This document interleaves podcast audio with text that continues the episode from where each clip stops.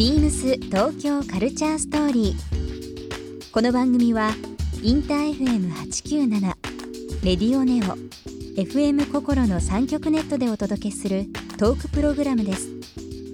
案内役はビームスコミュニケーションディレクターの土井博志。今週のゲストは中川翔子ですファッションとカルチャーを融合させた楽しい面白いがテーマのブランドマミタスをビームスと共同でプロデュースしている中川翔子さん。ブランドを通し自身のパーソナリティやライフスタイルを色濃く表現。また中川さんの CD ジャケットのデザインをビームスが手掛けるなど幅広い取り組みにもつながっています。そして今週中川さんにプレゼントしたトートバッグをリスナー1名様にもプレゼント。詳しくはビームス東京カルチャーストーリーの番組ホームページをご覧ください応募に必要なキーワードは番組最後に発表しますビームス東京カルチャーストーリー今夜もスタートです Beams. Beams. Beams. Beams Tokyo Culture Story. Beams Tokyo Culture Story. This program is brought to you by Beams. Beams. ありとあらゆるものをミックスして自分たちらしく楽しむ。それぞれの時代を生きる若者たちが形作る東京のカルチャー Beams 東京カルチャーストーリー。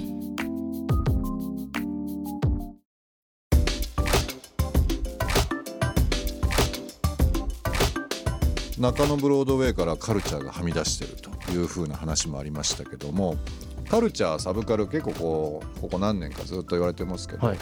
僕これ個人的な意見なんですけどサブカルチャーっていう言葉自体がもうメインカルチャーなんじゃないかなっていうふうに思ってなっちゃいましたね。その辺はもうあんまりねこのうん区別が10年でないよね。なった気がしますね。もうですよね、うん。だからあの、まあ、ニコニコ超会議とかですねいろんなものももう数十万人レベルとかじゃないですか、はい。でまああのロサンゼルスでのイベントの話もありましたけども本当にもう一部のマイノリティの意見とか一部の人たちが集まるはい。ではなくて、ある意味日本の顔だし。うん。まあ本当にそのサブカルチャーっていうのは言葉として残ってはいるんですけど役目がだいぶ変わってきてで、まあ、本当に言われてるサブカルチャーって実は見えなくて、うん。これからまた何かこう発信していくまた水面下で動いているっていう感じはするんですけど、なんか新しいサブカルチャーと言われるようなものって、なんか生まれていってるんでしょうかねどこかで。まあ絶対あるでしょうね。うね。うん。そういったアニメとかゲームとか特撮とかって言われてたものって、うん。なんか自然とそのはい。好きになっちゃうものがそういうものだったりもしてたんですけどうん。今って日本のトレンドにほとんど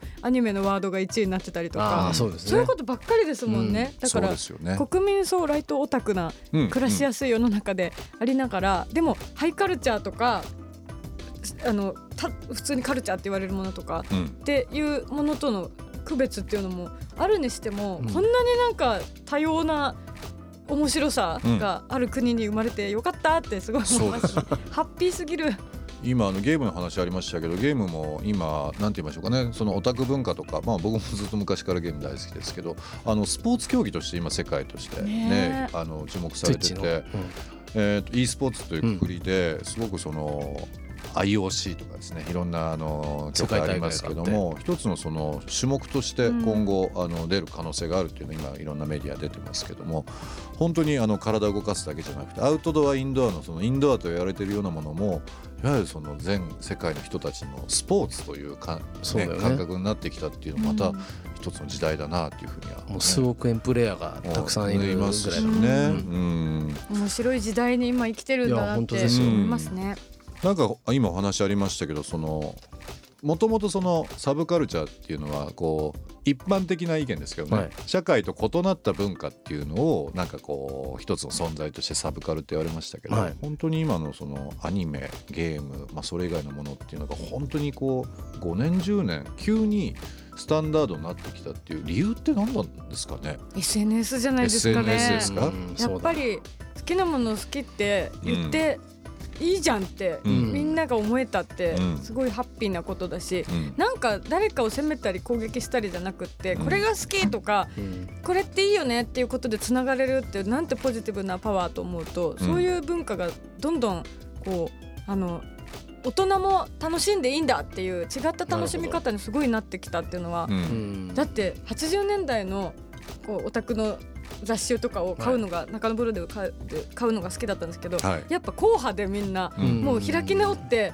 集まって集って雑誌の上でとか、うん。そういうイベントでっていう感じだったのが、うん。もうなんかねオールオッケーハッピーみたいにまあそそうだね。なってるのはいいですよそれはね。確かに SNS でみんなつながってう、ん。なんだこれってもうメインストリームじゃんっていうぐらいになりましたしね。まだ十数年前のインターネットが普及しだしたぐらいの頃はまだ若干ちょっとうん。どっちに転ぶかみたいうなそですね。感じでしたよね。ビームス東京カルチャーストーリー、えーここで一曲、えー今日はですね中川翔子さんに、えー選んできていただいております。曲のご紹介の方よろしいですか？はい、えー今日おかけしたいのがラプンツェルの「I See the Light 放題は輝く未来」という曲なんですけれどもあのラプンツェルの声も吹き替えさせていただいているんですけれども、あのこのまず日本で公開された時って震災の翌日が公開日だったから、なかなか公開できなかったりとかいろいろ日本もすごく落ち込んでしまって、っていうところがあったんですけど久しぶりに映画館に行って、えーままだ外出るのも怖かった頃、えー10日ぶりぐらいに新宿に行ったらまだ街が暗くて、うん。だけどラプンツェルが始まった日はお客さんでいっぱいでであのすごく毎日不安に怯えてた日々だけどやっぱりディズニーのエンターテインメントの力というか、いろんなところでお客さんたちが声を出して笑ったり泣いたりしていた時に、あすごくみんなで一つのもので感動できるって、一生忘れられない景色だなと思ったんですけどだから当時はまだ全然グッズとかもなかったのが今は今年「シュガーラッシュ」という映画にプリンセス大集合してっていうのも話題になっていて、そこでもまた久しぶりに声をやらせていただいたんですけどテレビシリーズとかあと「キングダムハーツ3」にも登場したりとか、あとディズニーシーにラプンツェルのエリアができるってこの間発表されてたり。もうびっくりなぐらいその時だけじゃなくてずっと残って当時生まれてなかった小さい子とかもラプンツェル好きって言ってくれたりもうなんか感動していて最近またラプンツェルが熱いです。なので ぜひ輝く未来聞いてくださいさい。えっ、ー、と今9月の、えー、週目になりますけども、はい。えー、ともう9 9月もう早いですね。早いね。はいもうずっと暑い日続いてますけども9月あのいろいろと中川さんご予定があるということを伺っておりますけどそうもですね。まだまだ暑い夏の勢いで、うん。えー9月の8日土曜日には宗像フェスという、えーフェスに参加させていただきこれはます福岡県の宗像ですかね、はい、うん。宗像で。どういうフェススですかこちらは？もうバンドさんの演奏も素晴らしいですけど、うん。野外ですよね。それで。宗像大社のえっと前の大駐車場みたいなのがあって多分そこでやるんですよ。うん。うん。今もう世界遺産となってすごく有名なねスポットになってますけども。ないんです。厳かで最高もうハマると思う。厳かなんですか？もうすごい、あの大自然の中のああ神社そうなんです。気持ちいいでしょうね。でもう本当最高ですよ。それが9月8日もう近々ですけどね。そうですね。えー、と行われるという部分と、はい、さらに9月の23日には、えー渋谷ストリームホールこけら落とし公演中川翔子コンサート2018が行われます。2回公演ですので。2回公演ですねの駅からすぐのはい。ところに、えーできるライブハウス。でこけら落としできるのはすごいありがたいことです。すごいですね。すごいですね最初のねこけら落とし、ビッグバンンになりますので最初の、はい。えーみんなで暴れましょう、うん。さあさらに12月20日にはディナーショーがまたザ・プリンスパークタワーで開催されます、思いますよ。これファンの皆さんがみんな着飾って。うん。もう泣けちゃうんですよね。ね。いつもコンサートではコスプレしたりいろんなそれぞれの楽しみ方で来てくださる方がうん。蝶ネクタイとかタキシードでドレスアップしてもうみんなありがとうってなります。面白いですね。えっ、とこのまあコンサートもそうですけどもディナーショー。えっ、ともうこちらの方の情報っていうのは？はい。えっとホームページだったり、はい。ブログツイッターインスタなどでチェックしていただければ嬉しいです、楽しみですツイッね。ター死ぬほど更新してるんでフォローしてくださいえっ、と今9月のインフォメーションいろいろいただきましたけどもえっ、と改めてですけどお二人の方から何かこう情報他ございますでしょうか？はい、はい。じゃあいいですか、うん。